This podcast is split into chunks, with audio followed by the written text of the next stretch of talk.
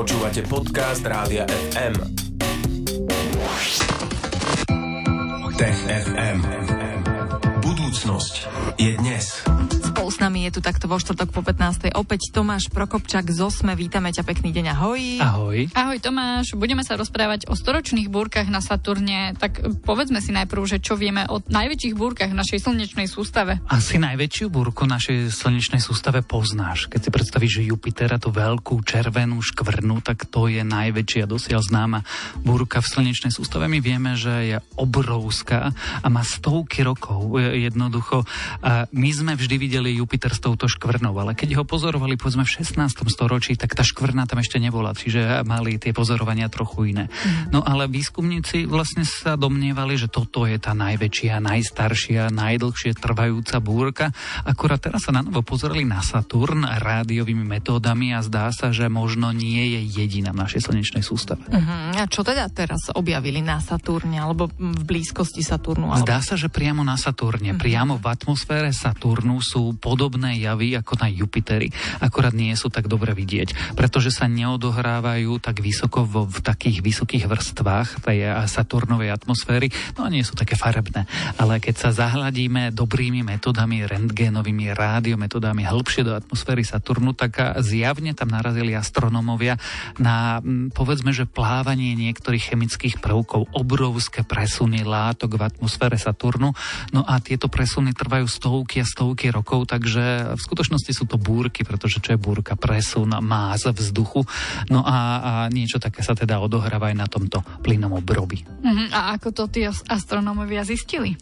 Potrebuješ rádiozábery. Keby sme sa pozerali iba obyčajným ďalekohľadom vo viditeľnom spektre, tak vlastne neuvidíš nič. Uvidíš teda nádherný Saturn s nádhernými prstencami, ale nejakú takúto obriu búrku tam neuvidíš. Ale keď sa sondy, ktoré lietajú okolo Saturnu, zahľadia pomocou rádio, ďalekohľadov, rádioteleskopov týmto smerom, tak na Saturne zrazu uvidíš také, nazvime to, že vzory alebo vrstvy, ktoré sa tak pohybujú tým Saturnom. No a keď ich teraz analyzovali výskumníci, že vlastne čo sa to deje, čo sú to za prvky, aké majú rádioemisie, ako sa pohybujú, ako dlho sa pravdepodobne pohybujú, tak zistili, že sú to vlastne obrovské búrkové systémy, akurát sa nachádzajú hĺbšie v atmosfére. Uh-huh. A má to aj nejakú súvislosť so Zemou? Pripomína to niečo na našej planete? Pripomína to hurikány. Mm-hmm. A my vlastne dotnes nevieme dobre, ako tie hurikány vznikajú a čo sa týka Jupitera a Saturnu netušíme vôbec, prečo tam takéto obrovské burkové systémy vznikajú. Vidíme ich, vieme ich pozorovať a nevieme, ako vznikli.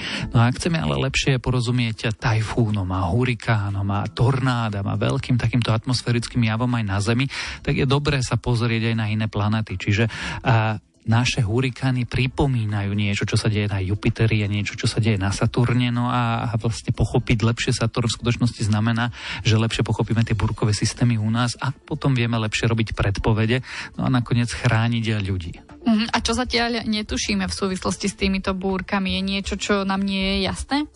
Toho je hrozne veľa.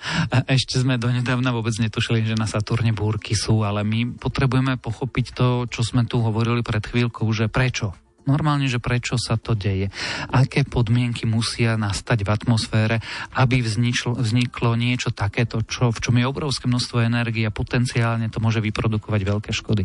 A ako to platí potom na našej Zemi, aké sú tie podmienky, alebo ktoré parametre, keď sa zhoršujú, tak by sme mali byť uh, trochu vystrašení a trochu nachystaní, že sa môže niečo diať. No a keď toto pochopíme, tak samozrejme potom samozrejme sa vieme pozerať aj na iné telesa nielen našej slnečnej sústave, ale aj ďaleko eh, pri iných hviezdach a napríklad sledovať, či nám nepovedie niečo zaujímavé o týchto iných objektoch. Ak by povedali, tak určite vás o tom informovať budeme aj my v Tech FM, pretože máme radi aj tieto vesmírne témy, ale vrátime sa opäť na Zem a budeme sa rozprávať o empatických koňoch o malý moment, tak zostaňte s nami.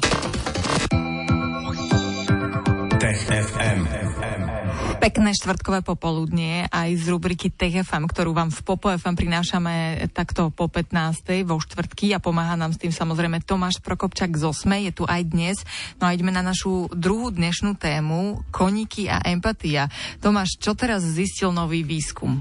Že sa zdá, že kone sú oveľa prístupnejšie ľuďom a teda oveľa vnímavejšie, oveľa empatickejšie, ako sme sa domnievali, lebo teda možno ľudia, ktorí teda chovajú kone, žijú s koňmi a stretávajú sa s koňmi, to už dávno vedeli, ale teraz to potvrdil experimentálne vedecký výskum, že kone rozlišujú nielen také tie výrazné emócie ľudí, ako je zlosť a, radosť, ale aj také subtilnejšie, ktoré sa tak výrazne neprejavujú, ako je napríklad tá smútok alebo úzkosť. Mm-hmm, no a ten výskum ako vyzeral, povedzme si. Ukazovali koňom obrazy. V skutočnosti a koníkom ukazovali na dvoch obrazovkách tvár človeka. A jeden, ktorý sa tešil a jeden, ktorý bol smutný a potom a pustili zvuk, či už reča, alebo teda prejav človeka, ktorý sa buď tešil, alebo bol smutný. No a ukázalo sa už predtým takýmto spôsobom sledovali aj iné emócie u koni, presne napríklad, že zlosť, ako reagujú na zlosť. No a ukázalo sa, že tie kone si to dokázali spojiť. Ono sa to prejavuje tak, že uh, vlastne trávili, viacej sa pozerali na tú emóciu, ktorá nesedela s tou emóciou, ktorú počúvali. Ako keby je tam ten nesúlad a sa im to nezdalo, tak akože viacej sa sústredili a zároveň vedeli teda aj rých, rýchlejšie zareagovať, keď to sedelo. Čiže ten výskum takto v experimentálnych podmienkach ukázal, že sú schopné kone vnímať rôzne tie, nazvime to, stavy človeka a sú schopné ich priraďovať tomu človeku. Uh-huh. A toto je vo zvieracej ríši výnimočné? Ako sa to vezme? Uh-huh. A, lebo časť tej limitácie je, že my nevieme, lebo sme neurobili dosť veľa výskumov s dosť veľa zvieracími druhmi. Ale zdá sa, že aspoň a, tie zvieratá, ktoré buď žijú s človekom, alebo žijú v spoločenstvách, sú nejakým spôsobom schopné vnímať a reagovať na ostatných jednotlivcov medzi sebou. My to máme, okrem teda samozrejme psov a mačiek, čo si každý doma vie vyskúšať, máme to mm, experimentálne overené napríklad u orangutanov, ale paradoxne aj u holubov, ktoré rozlíšujú ľudskú emociu, čiže akože uvedomujú uvedomujú si príliš silné slova a vnímajú, že či ten človek je nahnevaný, alebo je láskavý, alebo je príjemný, alebo smutný. No a vlastne na to je presne takáto metóda, že sa tým zvieratám to takýmto spôsobom štandardizovane ukazuje, aby boli tie výsledky konzistentné. No a teraz do tejto skupiny, kde sme si istí, že to tie zvieratá vnímajú a vnímajú to správne, pribudli aj koníky. No a je to m, ťažké skúmať tie emócie, skúmať napríklad smutok? Je to veľmi ťažké, pretože sú emócie, ktoré sú veľmi jednoznačné, že sa veľmi jednoznačne prejavujú. No tak keď je niekto nahnevaný, tak to jednak vidíš v tvári, vidíš nonverbálne prejavy, vidíš hlasové prejavy, tí ľudia kričia, zvyšujú hlas, aj keď si to neuvedomujú.